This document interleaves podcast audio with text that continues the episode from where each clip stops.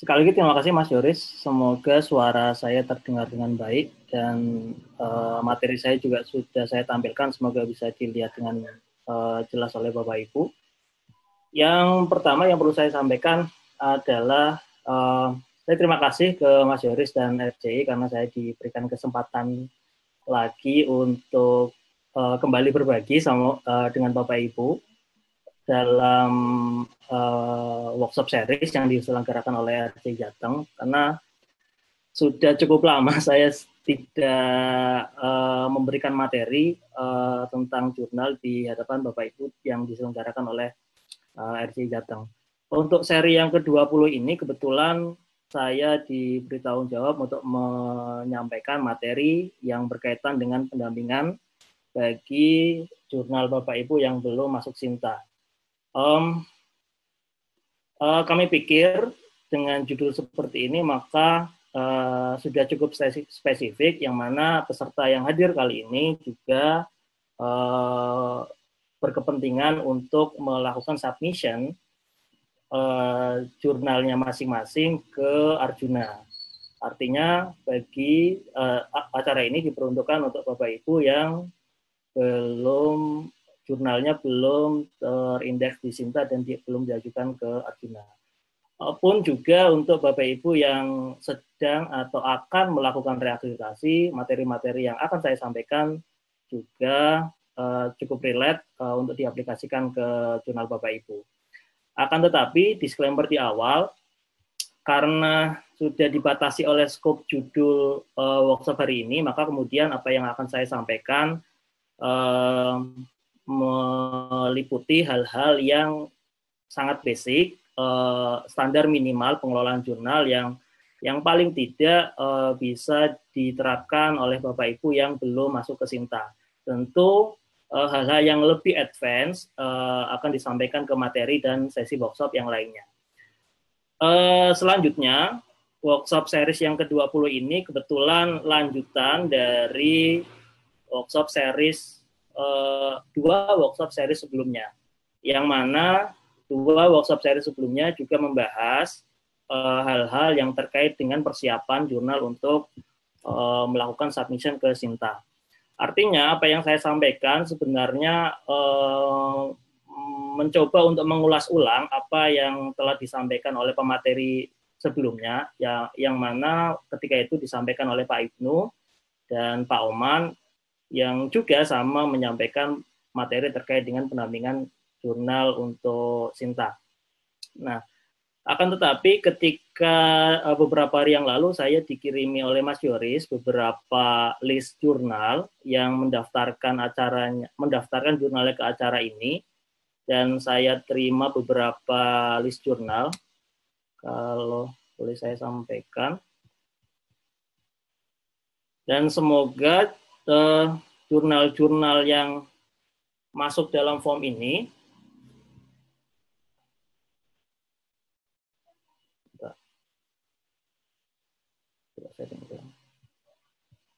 Semoga jurnal-jurnal yang masuk ke dalam uh, form ini pengelolanya sudah standby dan mengikuti dari awal sampai akhir sehingga uh, dapat uh, lebih mudah untuk uh, diarahkan. Karena materi-materi yang saya sampaikan selain mengulas ulang apa yang disampaikan oleh Pak Oman dan Pak Ibnu di dua pertemuan sebelumnya, saya juga uh, berupaya mengulas uh, apa saja yang sekiranya bisa diperbaiki dari beberapa jurnal yang sudah mengirimkan atau mengisi form ketika uh, kemarin. Kemudian yang perlu saya sampaikan di awal adalah terkait dengan kira-kira apa saja syarat yang harus dipenuhi dalam proses pengajuan akreditasi. Yang mana sebenarnya Bapak Ibu bisa melihat syarat ini dalam edaran eh, Kemenristek Green yang terbaru, di mana ada beberapa poin tambahan yang ada beberapa poin tambahan yang um, dipertegas oleh Kemenristek BRIN dalam surat edaran yang terbaru. Yang pertama saya coba sebutkan satu persatu terlebih dahulu. Yang pertama memiliki SSN, tentu ini persyaratan yang sudah lama dan saya yakin Bapak Ibu sudah sudah um, mengetahui persyaratan ini. Yang kemudian nomor dua adalah terkait dengan etika publikasi, yang mana uh, ini juga persyaratan yang sudah lama telah disampaikan oleh uh, Kemenristek Dikti ketika, ketika itu. Dan nomor tiga bersifat ilmiah, keempat paling sedikit dua tahun secara beruntun, artinya sebelum jurnal Bapak Ibu belum melampaui uh, umur dua tahun terbitan, maka uh, belum bisa melakukan uh, submission ke Sinta. Kemudian frekuensi di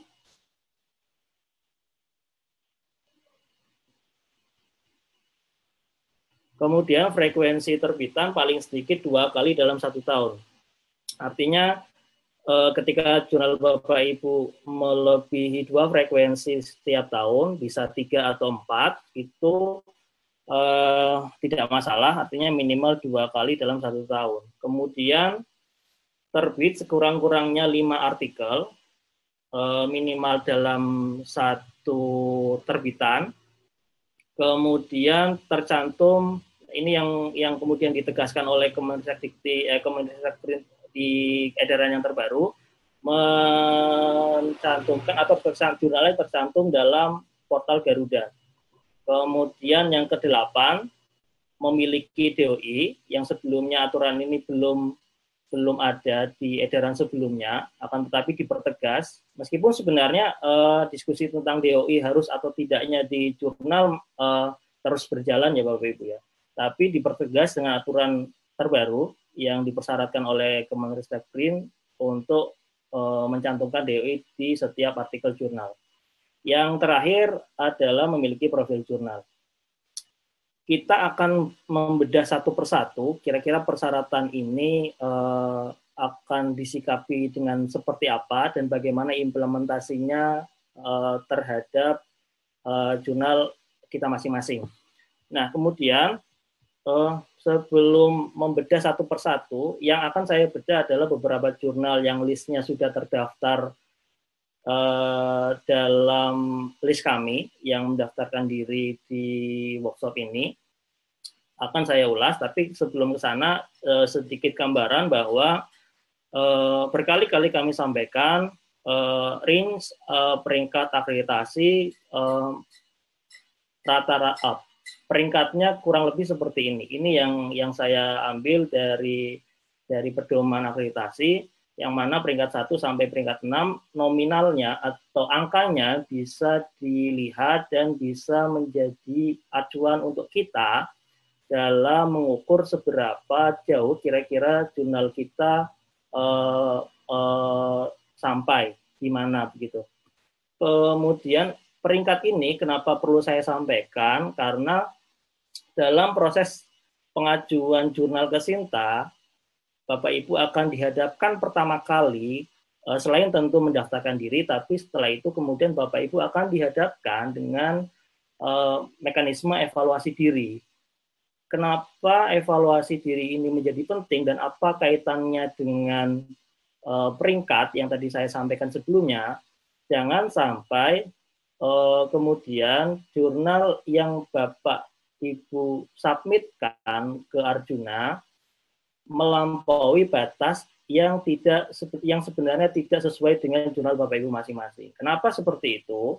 Karena ketika nilai yang didapat dalam evaluasi diri melebihi angka 70 70, maka yang akan menilai jurnal Bapak Ibu eh, berjumlah empat orang asesor, di mana dua yang akan menilai secara substansi, artinya itu artikel yang uh, diunggah dalam portal Sinta itu eh, portal Arjuna akan dibedah satu persatu oleh dua orang. Kemudian asesor manajemen di mana akan melihat bagaimana sirkulasi naskah yang terjadi di artikel Bapak Ibu. Jumlahnya juga dua orang. Uh, kenapa ini menjadi momok yang cukup uh, dipertimbangkan? Karena uh, yang menilai dua dan satu tentu akan berbeda. uh, secara substansi tentu akan lebih dalam dan akan um, dilakukan uh, cross check uh, di antara dua penilai itu. Sementara ketika di bawah 70 persen, eh, nilainya di bawah 70 hanya akan dihadapkan oleh satu orang asesor yang berada di tingkatan substansi dan satu orang asesor di penilaian manajemen. Tentu uh, secara um, definitif, secara gambaran kasat mata ini akan ketika nilainya lebih dari 70 akan cukup berat bagi pengelola jurnal karena akan dihadapkan dengan uh, lebih banyak asesor. Ini yang yang saya wanti-wanti dan uh, kami wanti-wanti di awal ketika menyampaikan materi terkait pengajuan jurnal ke Arjuna.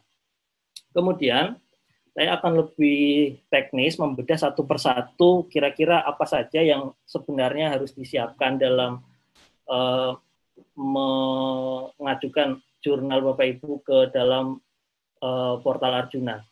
Yang pertama persyaratan yang tadi dibahas adalah ISSN. Nah, um, saya lihat salah satu beberapa peserta yang mendaftarkan dirinya ke workshop ini um, belum memiliki ISSN. Maka kemudian ini penting saya sampaikan untuk memandu yang bersangkutan agar dapat memiliki ISSN. Bagi yang sudah memiliki ISSN tentu ini bukan menjadi masalah yang cukup krusial, tapi bagi Bapak Ibu yang belum memiliki ISSN untuk jurnalnya ini tentu akan sangat penting yang pertama yang perlu saya sampaikan adalah ada edaran terbaru dari PDI LIPI yang berkaitan dengan biaya alokasi biaya untuk mendapatkan ISSN. Yang saya sampai eh, yang saya tampilkan ini adalah screenshot dari website eh, ISSN LIPI yang mana ketika eh, 1 April 2021 ini akan uh, memperlakukan tarif tarif 0 rupiah untuk setiap pengelola yang mendaftarkan uh, jurnalnya untuk mendapatkan ISSN. Sedangkan hal lain yang saya pikir masih sama adalah persyaratan-persyaratan yang harus disiapkan. Yang pertama tentu memiliki situs website.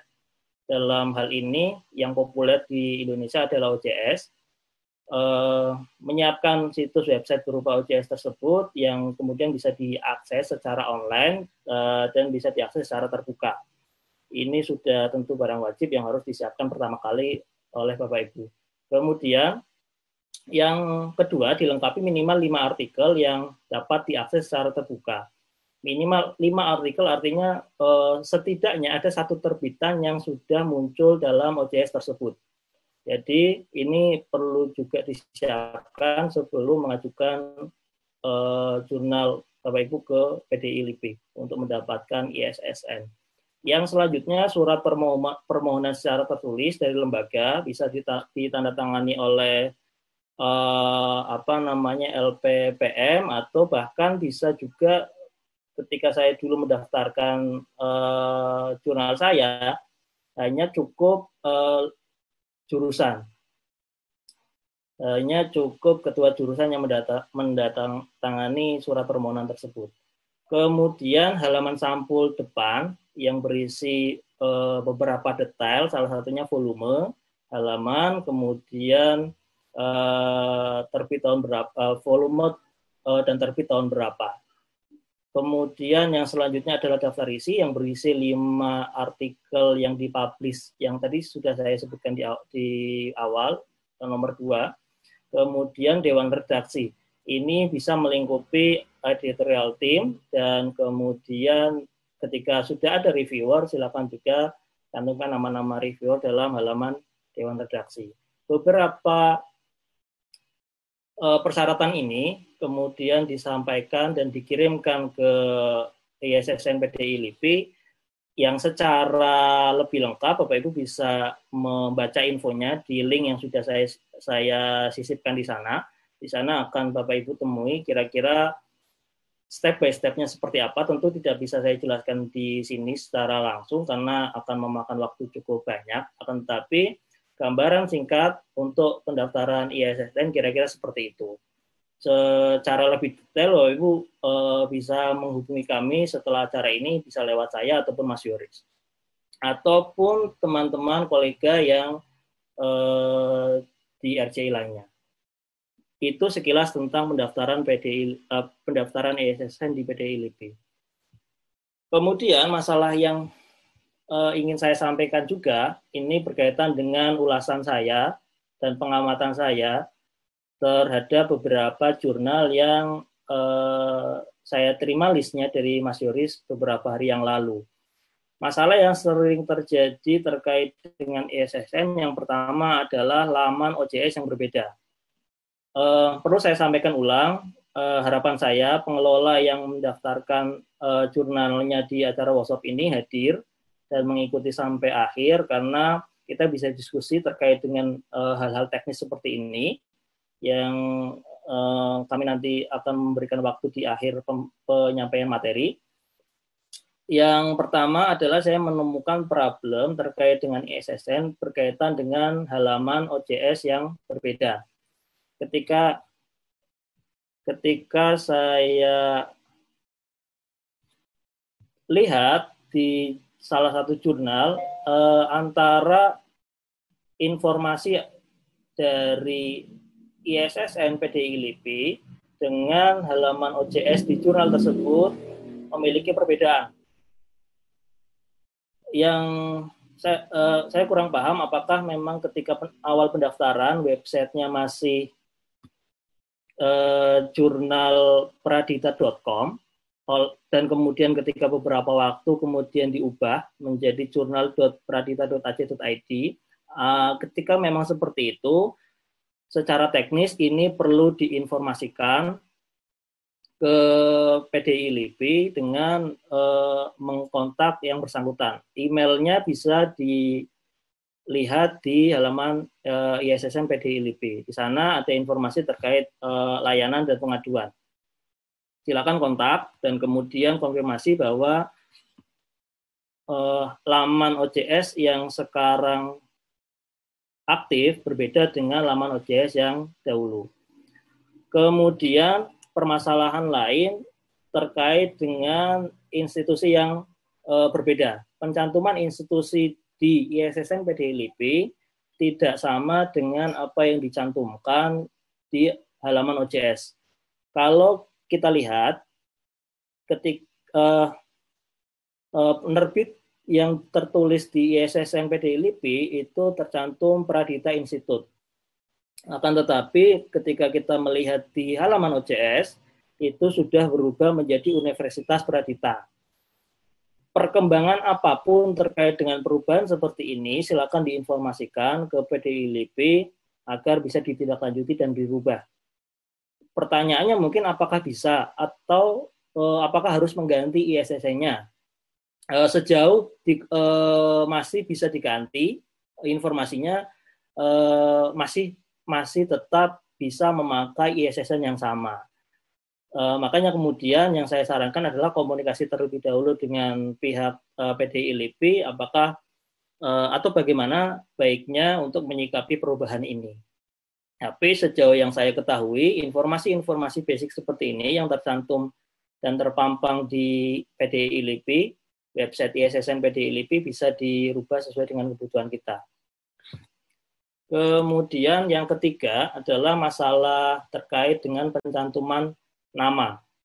Yang saya contohkan ini adalah perbedaan nama antara di OJS dengan eh, nama yang tercantum dalam eh, ISSN PDILIPI.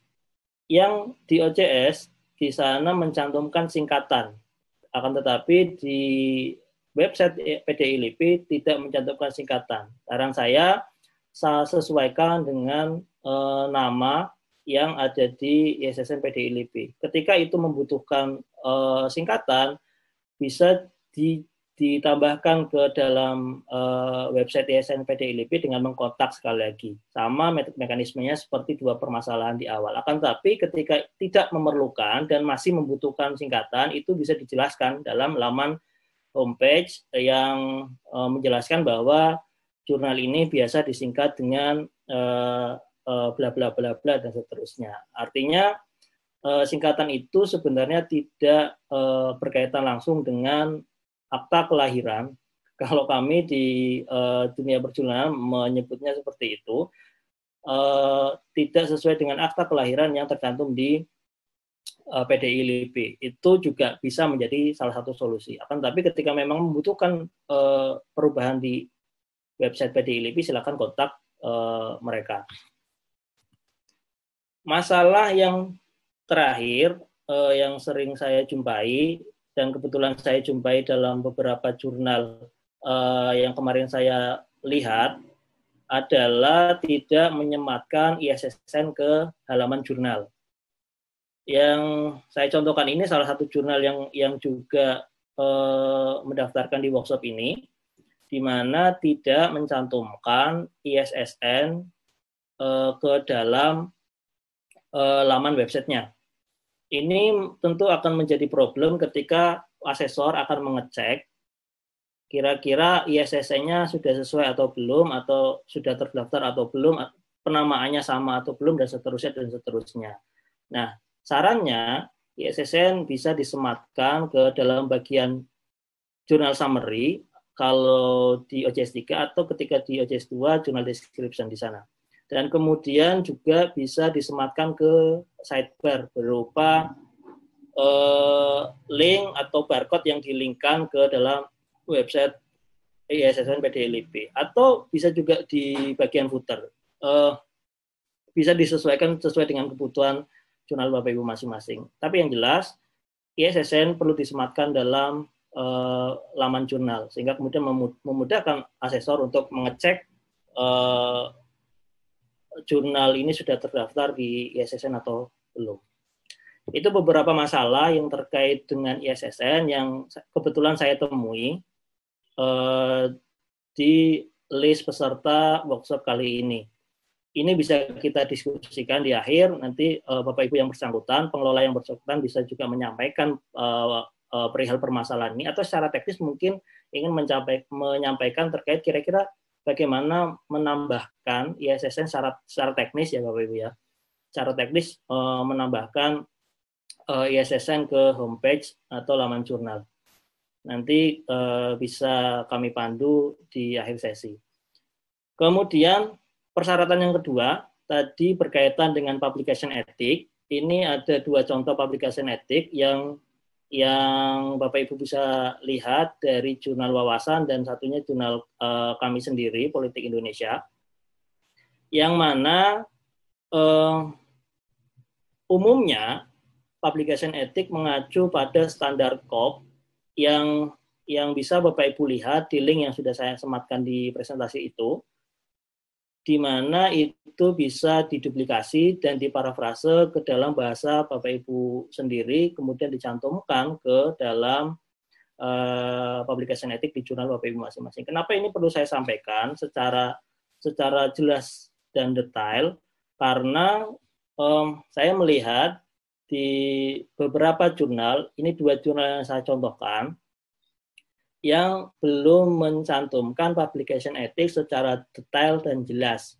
Kenapa? Uh, yang saya ketika ketika saya baca publication etik di dua jurnal ini, kira-kira ada pertanyaan yang tersemat bagaimana netralitas, keadilan dan kejujuran itu bisa terjamin. Apa penjelasan dari uh, netralitas, keadilan dan kejujuran yang disampaikan ke dalam publication etik di jurnal Inovasi Informatika ini? Eh, kemudian pertanyaan selanjutnya adalah kira-kira bagaimana tugas dan kewajiban editor, review, dan penulis. Itu juga belum disampaikan. Yang ketiga, bagaimana tanggung jawab yang harus dilakukan oleh editor, reviewer, dan penulis. Itu juga belum disampaikan secara detail. Bahkan di beberapa jurnal lainnya yang yang mendaftarkan uh, jurnalnya ke workshop ini belum mencantumkan sama sekali publication etik. Nah, informasi terkait dengan publication etik ini, Bapak Ibu bisa mengambil atau mencontoh atau memparafrase publikasi etik yang sudah ada di jurnal yang sudah mapan sebelumnya. Yang mana itu secara overall juga bisa dijadikan sebagai role model. bukan cuma publication etik, juga berkaitan dengan hal-hal yang lainnya. Uh, uh, fokus and scope misalnya, peer, peer review proses misalnya, dan seterusnya, dan seterusnya. Itu bisa dijadikan sebagai role model. Itu salah satu uh, solusi ketika misalnya Bapak Ibu bingung akan menuliskan publication etik yang seperti apa. Kemudian, ini secara teknis, ketika ingin menambahkan bagaimana eh, publication etik itu disematkan dalam laman jurnal kita. Yang saya contohkan ini adalah secara teknis dalam OJS 3 eh, yang bisa Bapak Ibu praktekkan. Yang pertama perlu masuk ke dalam setting, kemudian masuk ke dalam web, dan seterusnya, dan seterusnya. Ini bisa Bapak Ibu praktekkan sekarang atau nanti setelah eh, acara selesai. Kenapa ini perlu saya sampaikan? Itu tadi karena masih ada beberapa jurnal yang belum mencantumkan publication etik. Mungkin karena secara teknis belum tahu caranya, maka kemudian perlu saya sampaikan ini. Ini bisa Bapak Ibu praktekkan. Kenapa OJS 3? Karena rata-rata Bapak Ibu kebanyakan uh, peserta yang uh, mendaftarkan dan mengirimkan list jurnalnya ke kami adalah rata-rata uh, jurnal yang uh, sistemnya menggunakan OJS 3. OJS 2 uh, ketika butuh penjelasan Bapak Ibu bisa bisa tanyakan di akhir sesi uh, ketika cukup untuk mempraktekkan secara teknis nanti akan coba saya praktekkan. Untuk OJS 3 kira-kira teknisnya seperti ini. Kemudian persyaratan selanjutnya eh, terkait dengan pengajuan ISSN yang di awal sudah saya sampaikan adalah paling sedikit dua tahun secara berurutan dan paling sedikit dua kali terbitan dalam satu tahun. Ini eh, beberapa jurnal yang saya coba tampilkan yang memang belum menyentuh angka dua tahun. Tentu eh, ini belum bisa. Saya contohkan untuk sekedar menggambarkan bahwa setidaknya perlu dua tahun berurutan terlebih dahulu untuk mengajukan jurnalnya ke uh, Arjuna dan perlu sedikitnya dua kali dalam satu tahun untuk mengajukan jurnalnya ke Arjuna. Pertanyaannya bagaimana ketika uh, jurnal saya vakum dalam satu tahun misalnya? Tentu itu perlu tindak lanjut lebih dalam karena tidak memenuhi syarat solusinya apa? Ada beberapa beberapa solusi yang biasa ditawarkan oleh kami atau uh, oleh uh, Bapak Ibu pengelola jurnal yang lainnya. Uh, solusinya adalah uh, apa namanya? Solusinya adalah lengkapi terlebih dahulu terbitan yang uh, bolong tersebut.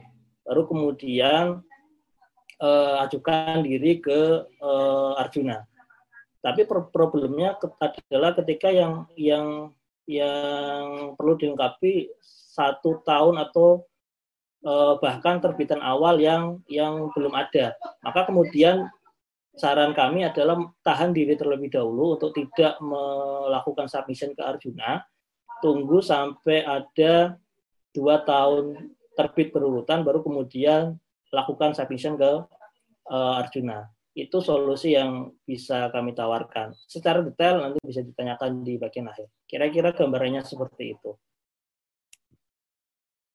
Syarat selanjutnya sekurang-kurangnya ada lima artikel yang diterbitkan dalam satu edisi. Ini ada dua contoh yang cukup kontradiktif yang juga pesertanya ikut dalam workshop ini. Nanti kita bisa diskusi Bapak Ibu pengelola jurnal yang bersangkutan. Uh, sebelah kiri Bapak Ibu ada artikel yang terbit jumlahnya kurang dari lima.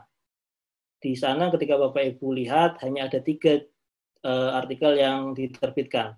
Ini tentu akan jadi problem ketika mengajukan diri ke Arjuna.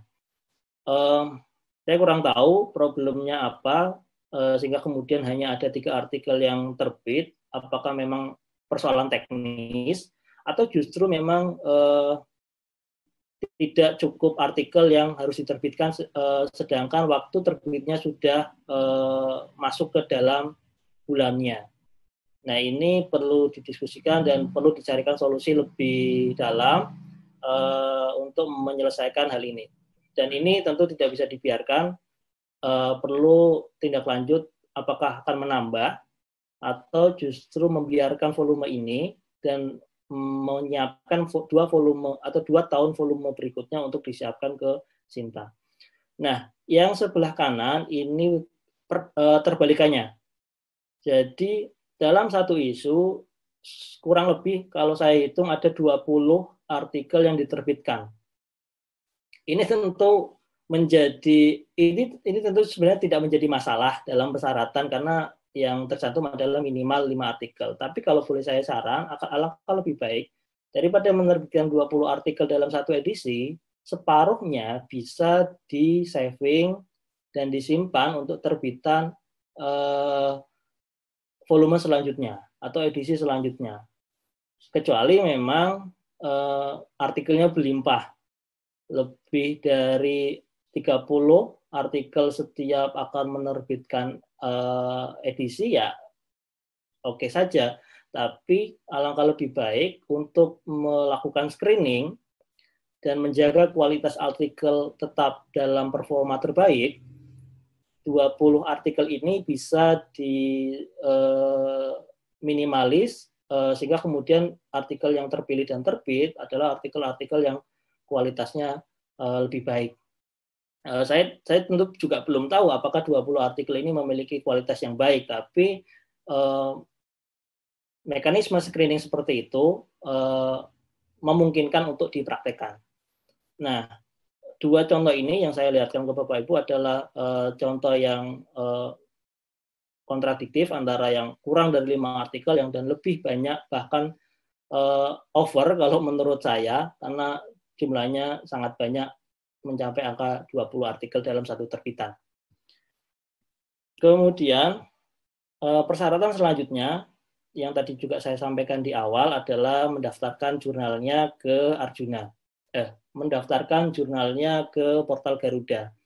Untuk mendaftarkan jurnal Bapak Ibu ke portal Garuda, bisa masuk ke dalam link yang sudah saya sematkan di presentasi ini. Dan kemudian Bapak Ibu akan menemui form yang berbentuk seperti uh, screenshot saya di layar PPT dan di sana tercantum bahwa uh, artikel jurnal yang Bapak Ibu terbitkan setidaknya konsisten melakukan mekanisme peer review. Kemudian memiliki ISSN number.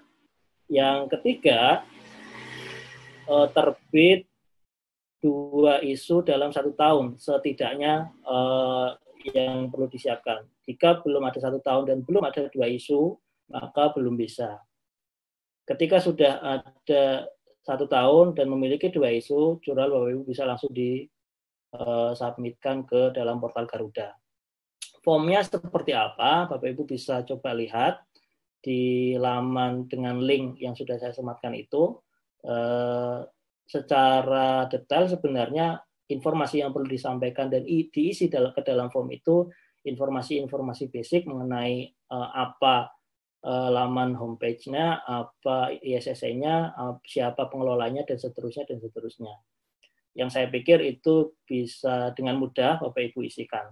Nanti ketika uh, perlu tindak lanjut atau ada pertanyaan terkait dengan form itu silakan disampaikan di akhir untuk me, uh, minimalisir estimasi waktu uh, workshop hari ini.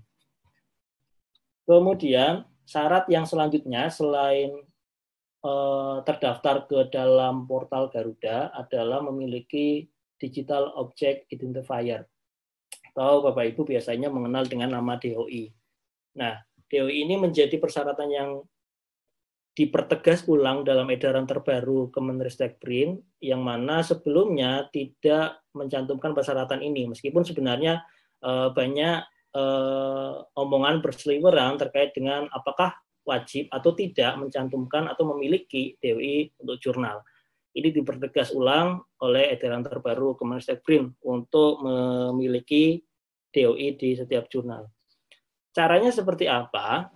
Yang sudah disampaikan oleh Mas Yoris di awal itu sudah sangat detail dan bisa Bapak Ibu ikuti step by stepnya. Ketika institusi sudah memiliki DOI, kita eh, cari informasi kira-kira eh, apa prefixnya dan kemudian apa persyaratan sehingga jurnal Bapak Ibu bisa ikut memiliki DOI dalam satu institusi itu. Tapi ketika satu institusi belum memiliki DOI, Bapak Ibu bisa mengontak kami RCI untuk dibantu me mengisikan DOI atau mengaktifasi DOI untuk jurnal Ibu eh, Bapak Ibu masing-masing. Secara teknis di OJS 2 kira-kira seperti ini.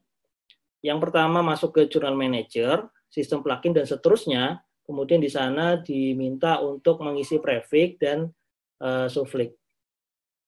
Prefix ini tidak bisa dengan sembarangan diisi karena berkaitan dengan administratif, sehingga kemudian sebelum mengisi secara teknis uh, ini, Bapak Ibu perlu konfirmasi dulu apakah institusi memiliki institusi Bapak Ibu memiliki prefix atau belum. Ketika belum, bisa dikomunikasikan di kami sehingga kemudian bisa dibantu untuk mendaftarkan uh, jurnal Bapak Ibu ke DOI.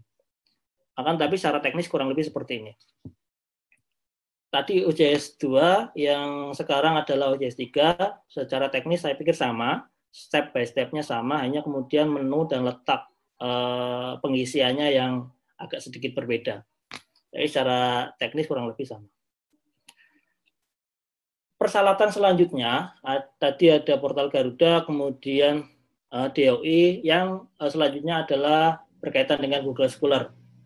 Kenapa kemudian saya mencantumkan presentasi seperti ini? Karena lagi-lagi saya menemui uh, peserta yang hadir hari ini yang uh, saya pikir belum belum sesuai dengan kriteria yang diminta oleh asesor ketika menilai jurnal Bapak Ibu. Kenapa? Yang pertama berkaitan dengan nama jurnal. Kalau saya lihat jurnal ini uh, memiliki nama panjang sesuai dengan apa yang Bapak Ibu simak di uh, di apa screenshot sebelah kiri. Di sini ada uh, clef titik dua jurnal musik dan pendidikan musik. Akan tetapi nama jurnal di profil Google Scholar-nya disingkat seperti ini. Ini tentu akan menjadi koreksi ketika uh, diajukan ke dalam Arjuna. Sarannya adalah ini coba diperbaiki. Um, cara perbaikannya nanti bisa uh, saya jelaskan setelah slide ini. Itu yang pertama terkait dengan nama. Kemudian yang kedua terkait dengan artikel. Yang saya pikir ini uh, banyak saya jumpai di banyak jurnal. Problemnya adalah tercantumnya artikel jurnal lain ke dalam profil Google Scholar kita ini juga tentu akan menjadi bahan komentar yang akan disampaikan oleh reviewer sehingga kemudian mengurangi penilaian ketika melakukan submission ke Arjuna. Ini saya uh, lingkari merah, saya uh, kotakin merah uh, untuk meng-highlight kira-kira artikel mana yang tidak sesuai dengan jurnal ini. Contoh sebelah kanan itu adalah contoh lain, jurnal uh, yang berbeda dengan contoh sebelah kiri, problemnya adalah jurnal ini belum memiliki profil Google Scholar.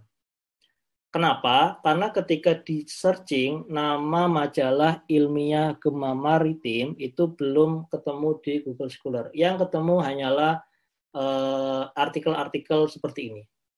Dan ketika mencari harus menggunakan ISSN atau bahkan menggunakan nama eh menggunakan judul artikel yang diterbitkan. Ini eh, secara tidak langsung menggambarkan bahwa belum dibuatkan profil Google Scholar. Nah, caranya kira, eh, caranya kira-kira seperti apa untuk membuat profil Google Scholar? Saya coba contohkan secara singkat seperti ini. Yang pertama Bapak Ibu harus lakukan adalah mempunyai email terlebih dahulu. Bisa itu email eh, tentu email Gmail Bapak Ibu ya email Yahoo tidak bisa digunakan ketika mendaftar ke Google Scholar ataupun email uh, apa namanya Outlook dan seterusnya. Yang harus Bapak Ibu miliki adalah email Google. Masuk ke dalam Google Cendekia atau Google Scholar, kemudian masuk ke bagian profil saya, nanti akan ditemui menu seperti ini. Yang pertama, Bapak Ibu harus mengisi detail profilnya terlebih dahulu. Dan kemudian yang juga tidak kalah penting adalah memiliki email institusi untuk melakukan verifikasi. Ini kenapa perlu? Karena e, nanti akan muncul ke dalam profil Google kita uh, di mana di sana apakah sudah terverifikasi atau belum uh, profil yang kita buat. Kemudian setelah kita mengisi detail profil ini, langkah selanjutnya adalah mencari mana saja artikel yang sudah jurnal kita terbitkan. Ketika sudah mencari, kemudian uh, disetting ke bagian step ketiga. Nah, ini yang yang cukup penting menurut saya karena akan mengantisipasi kemungkinan artikel jurnal lain masuk ke dalam profil kita. Yang pertama, setting eh, apa artikel ke dalam opsi kedua. Jadi di sana memberikan pilihan yang pertama tetapkan update secara otomatis. Yang mana ketika kita pilih itu artikel yang akan masuk ke jurnal profil Google Scholar kita itu eh, memiliki kemungkinan artikel lain, memiliki kemungkinan artikel yang diterbitkan di jurnal lain. Akan tapi ketika pilih opsi kedua, kirim update melalui email untuk ditinjau, artinya ketika akan uh, diupdate secara otomatis oleh Google Scholar, Google akan mengirimkan email ke uh, kita sehingga kita bisa melihat terlebih dahulu apakah artikel itu artikel jurnal kita atau tidak. Yang settingan selanjutnya adalah uh, visibilitas profil di mana Bapak Ibu harus mencentang ini karena ketika tidak dicentang maka kemudian publik tidak bisa mengakses profil Google Scholar jurnal Bapak Ibu. Kira-kira secara singkat seperti itu. Secara teknis ketika ada yang mau ditanyakan silakan ditanyakan di akhir sesi. Kemudian ini yang juga uh, sudah saya sampaikan barusan, bagaimana uh, kemudian ketika jurnal kita sudah dibuat. Kalau tadi step di awal ketika belum profil ketika profilnya belum dibuat. Tapi ketika profilnya sudah dibuat, bagaimana cara men-setting agar tidak ada artikel lain yang masuk ke profil kita. Nah, Bapak Ibu bisa masuk ke dalam profil Google Scholar Journal masing-masing, kemudian memilih tanda plus yang sudah saya uh, tandai di sana, kemudian memilih menu mengonfigurasi update artikel eh, setelah itu pilih jangan perbarui profil saya secara otomatis. Ini sama seperti ketika kita men-setting eh, pembuatan di awal. Eh, setelah di-setting itu eh, kemungkinan besar ada artikel lain di, di yang diterbitkan oleh jurnal yang masuk ke profil Google Scholar kita akan minim. Kira-kira seperti itu masih terkait dengan Google Scholar, uh, terkait dengan bagaimana cara menampilkan profil Google Scholar ke OJS. Kenapa saya perlu menyampaikan ini? Lagi-lagi karena saya menemukan ada jurnal yang belum menampilkan uh, profil Google Scholar-nya di laman OJS atau belum menyematkan link yang mengarah ke profil Google Scholar ke jurnal kita. Nah, yang perlu dilakukan adalah sematkan bisa dalam bentuk apa pun, bisa dalam bentuk logo biasanya kemudian dilakukan hyperlink. Linknya mengarah ke profil Google Scholar atau bisa menggunakan teks secara teks biasa kemudian di hyperlink hyperlinknya mengarah ke profil Google Scholar. Begitu juga cara yang lain. Yang penting disematkan ke dalam website kita. Pilihannya bisa macam-macam. Bisa di bagian journal summary atau journal description. Bisa di main bar. Main bar itu artinya di di atas menu-menu uh, yang berada di atas bisa dibuat menu indexing dan kemudian di dalamnya ada beberapa indeks yang terkait dengan jurnal Bapak Ibu. Kemudian bisa juga menggunakan sidebar, bisa di kanan atau bisa di kiri, menyesuaikan sidebar uh, settingan sidebar jurnal Bapak Ibu. Bisa juga disematkan di bagian footer. Uh, sekali lagi, di mana pun tempatnya, pada prinsipnya perlu dicantumkan uh, hyperlink untuk mengarah ke profil indexing jurnal Bapak Ibu. Ini juga berlaku untuk semua indeksasi, entah itu DOAJ, entah itu nanti ketika sudah submit ke Sinta dan diterima, uh, berarti perlu ada indexing Sinta, kemudian uh, Scopus misalnya, atau WOS, dan seterusnya, dan seterusnya. Yang pada intinya adalah perlu menyematkan link ke dalam uh, website OJS kita masih terkait dengan Google Scholar, kira-kira bagaimana caranya untuk menyematkan ke dalam jurnal summary? Ini saya contohkan salah satu. Eh, ketika perlu disematkan ke sidebar tentu secara teknis akan berbeda. Tapi yang saya contohkan di sini adalah eh, salah satu ketika menyematkan di jurnal summary. Bapak Ibu bisa masuk ke setting kemudian ini berlaku untuk OJS 3 ya Bapak Ibu untuk OJS 2 eh, bisa menyesuaikan ketika butuh panduan silakan tanyakan di akhir setting jurnal kemudian jurnal summary update unggah logo uh, dan atur ukuran, dan kemudian insert link. Secara teknis gambarnya seperti itu. Uh, kemudian ada informasi tambahan yang juga uh, perlu saya sampaikan sebelum masuk ke dalam sesi diskusi. Uh, karena berkaitan dengan uh, mereview jurnal-jurnal yang sudah mendaftar di acara hari ini, saya perlu menyampaikan bahwa ada beberapa yang harus ditindaklanjuti oleh Bapak Ibu terkait dengan standar informasi ketika akan melakukan submission ke Arjuna. Yang pertama adalah berkaitan dengan bahasa eh, yang tercantum ke dalam jurnal Bapak Ibu. Yang pertama, ketika melakukan ketika menetapkan untuk menggunakan bahasa Indonesia, maka segala informasi yang berkaitan dengan jurnal Bapak Ibu yang tercantum ke dalam website jurnal Bapak Ibu juga menggunakan bahasa Indonesia. Dan ketika menggunakan bahasa Inggris, maka semuanya perlu menggunakan bahasa Inggris.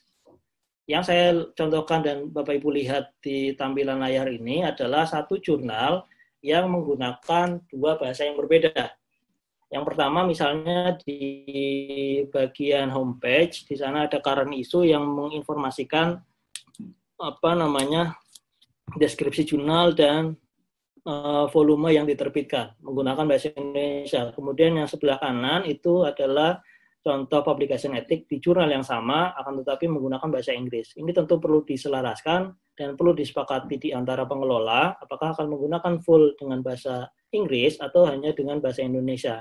Tentu ketika menggunakan bahasa Inggris, segala informasi yang berkaitan dengan jurnal dan diinformasikan ke dalam website ini harus juga menggunakan bahasa Inggris. Kemudian informasi selanjut informasi tambahan selanjutnya adalah terkait dengan tools.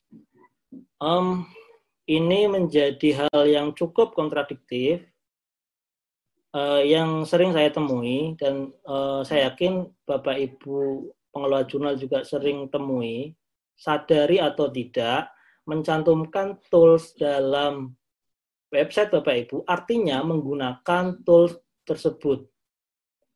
Tidak hanya mencantumkan dan tidak menggunakan tools tersebut. Kenapa? Karena ketika saya lihat, eh, ada satu jurnal yang mencantumkan logo Mendeley, akan tetapi ketika di cross check artikelnya daftar referensi masih acak dan tidak terdefinisi menggunakan style tertentu. Contohnya seperti yang uh, saya cantumkan di BPT, itu secara kasat mata kita bisa menilai bahwa referensi yang tercantum di sana tidak menggunakan uh, tools Mendeley. Sedangkan di jurnal itu mencantumkan tools Mendeley. Ini tentu kontradiktif dengan informasi yang disampaikan. Apakah ini menjadi masalah? Tentu akan menjadi masalah ketika uh, siswa menilai. Ini menjadi bahan yang sangat renyah kalau saya bilang, menjadi bahan sangat renyah untuk dikomentarin. Maka hal-hal teknis seperti ini juga perlu diperhatikan. Ini juga berlaku untuk yang lainnya, misalnya menggunakan tools Grammarly. Nah, ketika artikelnya menggunakan bahasa Indonesia secara menyeluruh, maka saya pikir uh, cukup sia-sia mencantumkan logo Grammarly. Atau ada Grammarly untuk bahasa Indonesia. Saya belum tahu. Uh, mohon uh, saya berikan informasinya ketika ada Grammarly untuk bahasa Indonesia. Tapi setahu dan sejauh saya yang saya tahu adalah Grammarly diperuntukkan untuk bahasa Inggris. Aplikasi Grammarly maksud saya Bu ya. Dan tentu itu tidak bisa dilakukan ketika full text-nya menggunakan bahasa Indonesia.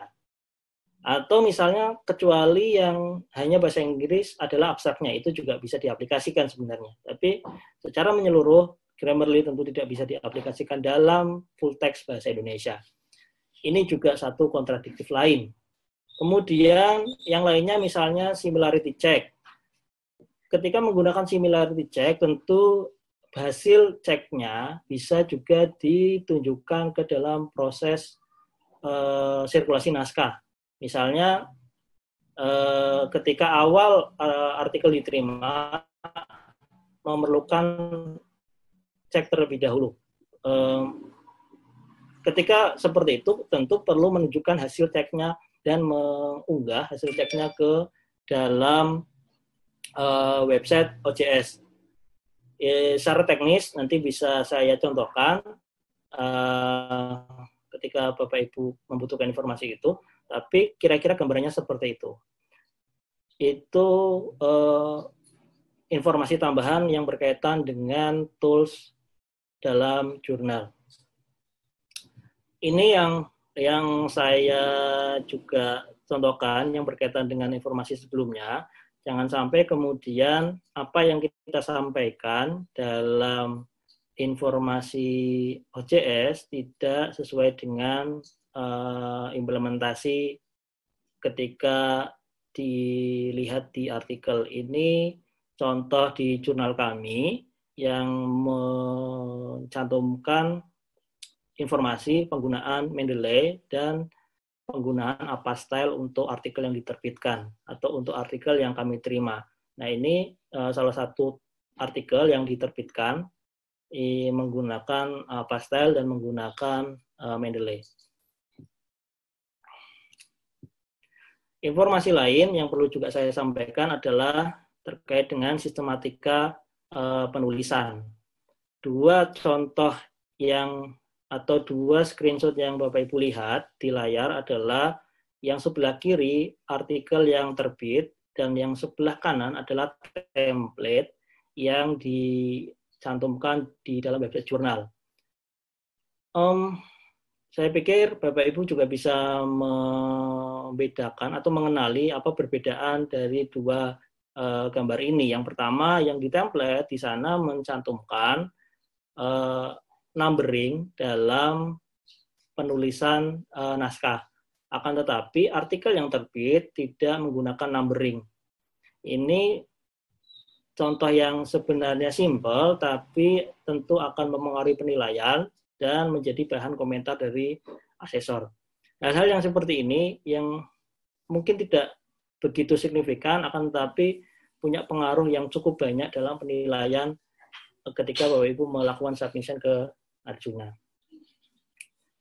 Kemudian ini saya coba contohkan kira-kira seperti apa eh, tampilan template yang bisa Bapak Ibu adopsi. Ini yang ada di jurnal kami, di jurnal eh, Indonesian Political Science Review. Yang pertama ada eh, nama jurnal, isu, dan eh, paper page. Kemudian ada copyright, kemudian ada DOI dan seterusnya sampai artikel Genesis. Ini yang uh, bisa saya coba contohkan ke Bapak Ibu. Uh, ini juga bisa didiskusikan ketika Bapak Ibu menilai bahwa apa yang saya lakukan juga masih kurang. Uh, atau mungkin Bapak Ibu bisa menanyakan kira-kira uh, ketika template kami sudah terbit beberapa waktu, apakah bisa diganti atau tidak? Tentu bisa dengan beberapa uh, catatan dan pengecualian. Nanti kita bisa diskusikan di akhir. Kemudian yang perlu saya sampaikan juga berkaitan dengan form review. Uh, karena kebetulan di list yang dikirimkan oleh Mas Yoris beberapa hari yang lalu mencantumkan akses ke bagian naskah, artinya kami bisa mengakses uh, sirkulasi naskah di jurnal yang didaftarkan untuk workshop ini. Jadi saya coba sempatkan untuk melihat satu jurnal secara acak yang kebetulan bisa saya uh, jadikan sebagai role untuk presentasi hari ini. Um, yang berkaitan dengan form review. Yang bisa saya uh, kasih saran adalah form pastikan form review cukup akomodir untuk reviewer dalam memberikan komentar. Dan jangan menggunakan pertanyaan tertutup seperti ini. Tentu seperti ini cukup susah kalau bagi auto, uh, kalau bagi reviewer dan tidak bisa secara leluasa memberikan komentar apa pun. Hanya uh, berdasarkan range apakah baik atau tidak baik ataukah sangat baik atau sangat kurang dan seterusnya. Berikan space atau kolom yang memungkinkan reviewer untuk bisa memberikan komentar secara panjang, secara tekstual. Atau atau lebih baik justru tidak perlu form seperti ini, uh, email saja si reviewer untuk memberikan komentar di dalam Word secara langsung itu juga bisa jadi solusi. Tapi ketika me membutuhkan form seperti ini, beri form atau buat form yang memungkinkan reviewer untuk bisa mengomentari lebih detail.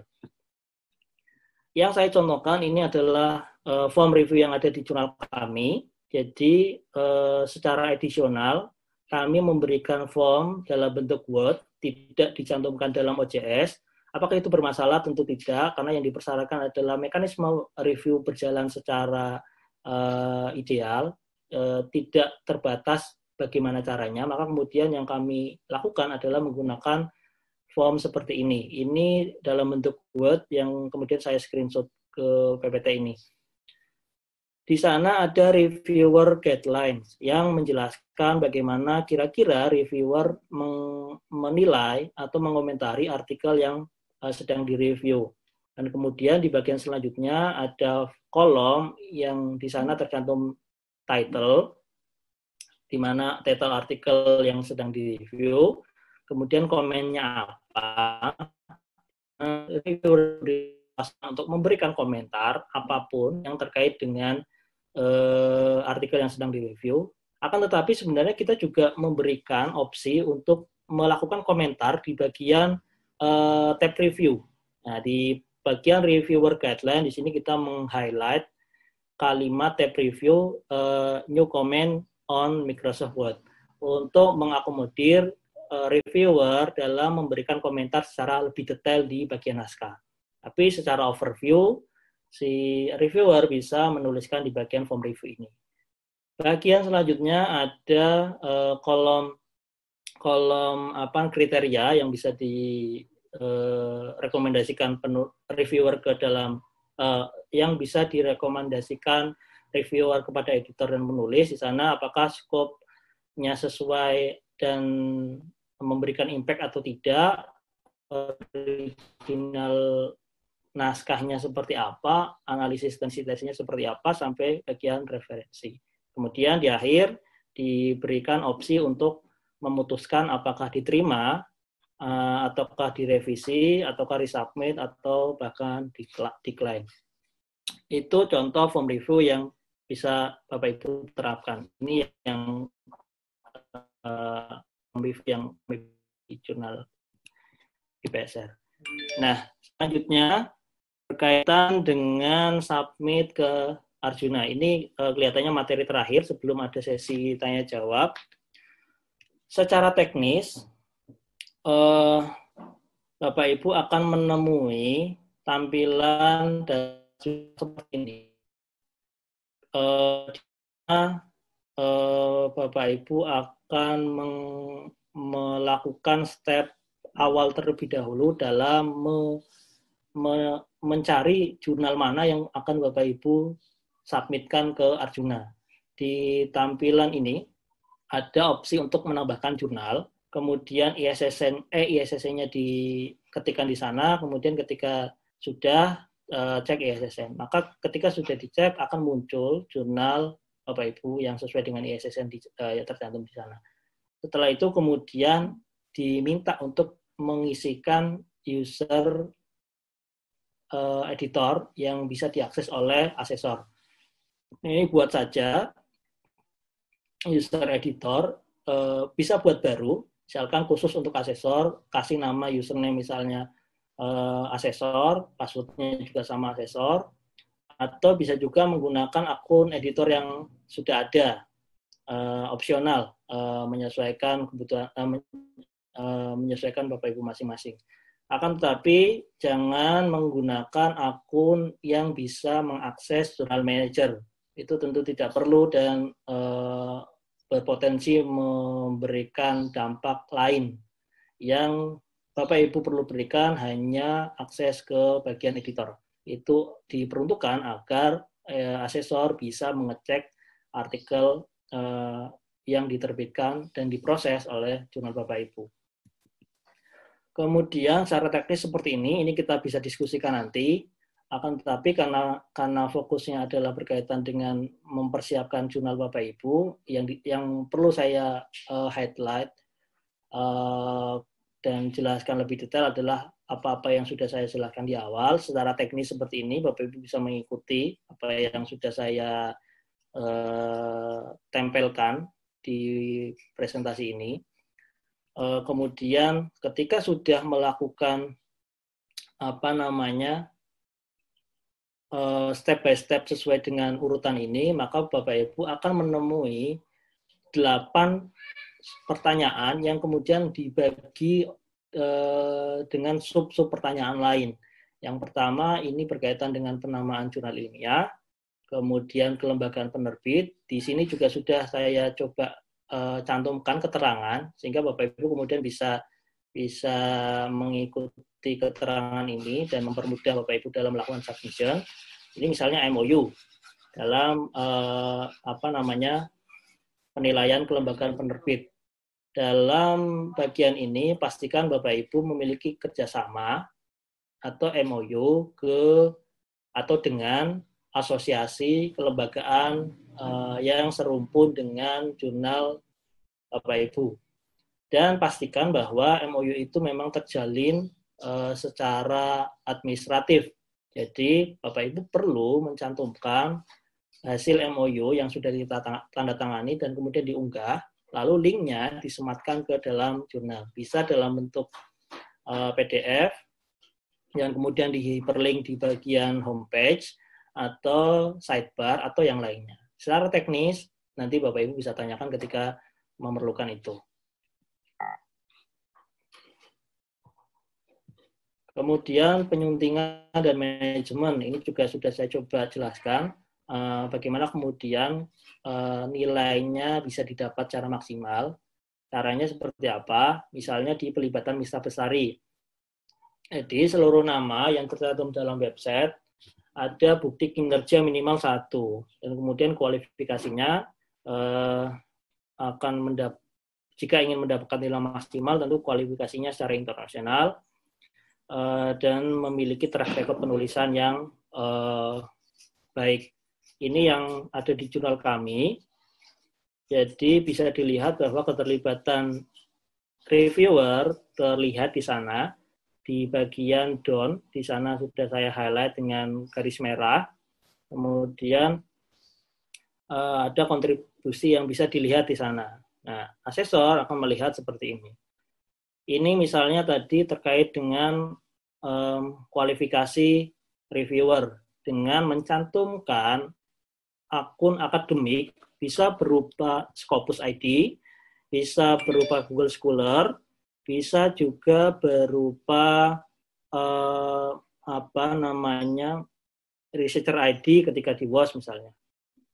Nah itu akun akademik akademik akun-akun akademik itu silakan cantumkan di bagian uh, profile si reviewer. Nanti secara tampilan munculnya seperti ini. Kebetulan di kami hanya menampilkan satu. Ini misalnya uh, yang memiliki Scopus ID dan yang memiliki uh, apa namanya Google Scholar. Ini terkait dengan komentar uh, yang diberikan oleh reviewer. Jadi ini perlu saya highlight juga, Bapak Ibu. Untuk memaksimalkan nilai ketika melakukan submission, pastikan bahwa komentar yang dilakukan oleh author tidak hanya secara teknikal.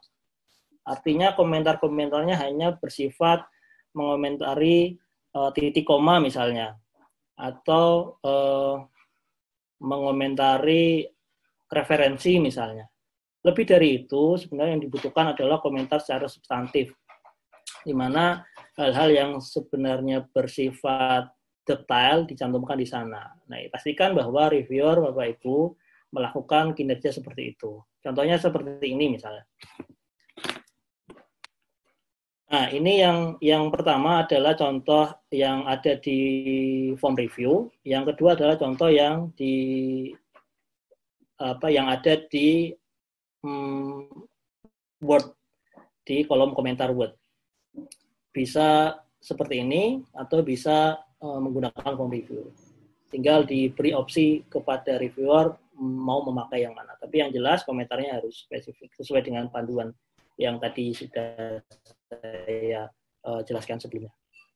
Kemudian penyuntingan dari manajemen, ini petunjuknya di bagian sebelah kanan juga Bapak Ibu juga bisa ikuti kira-kira bagaimana cara pengisiannya. Kemudian terkait dengan substansi, kemudian berkaitan dengan substansi lagi. Uh, ini masih substansi. Uh, ini kemudian gaya penulisan. Ini secara lebih detail Bapak Ibu bisa baca uh, presentasi yang sudah saya share di awal dan bisa dipelajari kira-kira jurnal Bapak Ibu masuk ke dalam poin berapa. Ini sampai ke bagian penyebar luasan. Kira-kira seperti itu yang bisa saya sampaikan. Lebih banyak saya ingin berdiskusi dengan Bapak Ibu, eh, atau ketika misalnya butuh penjelasan secara lebih teknis, nanti saya coba akan jelaskan dan saya paparkan eh, hadapan Bapak Ibu masing-masing. Begitu Mas Yoris, penyampaian materi yang bisa saya utarakan. Eh, selanjutnya saya serahkan ke Mas Yoris.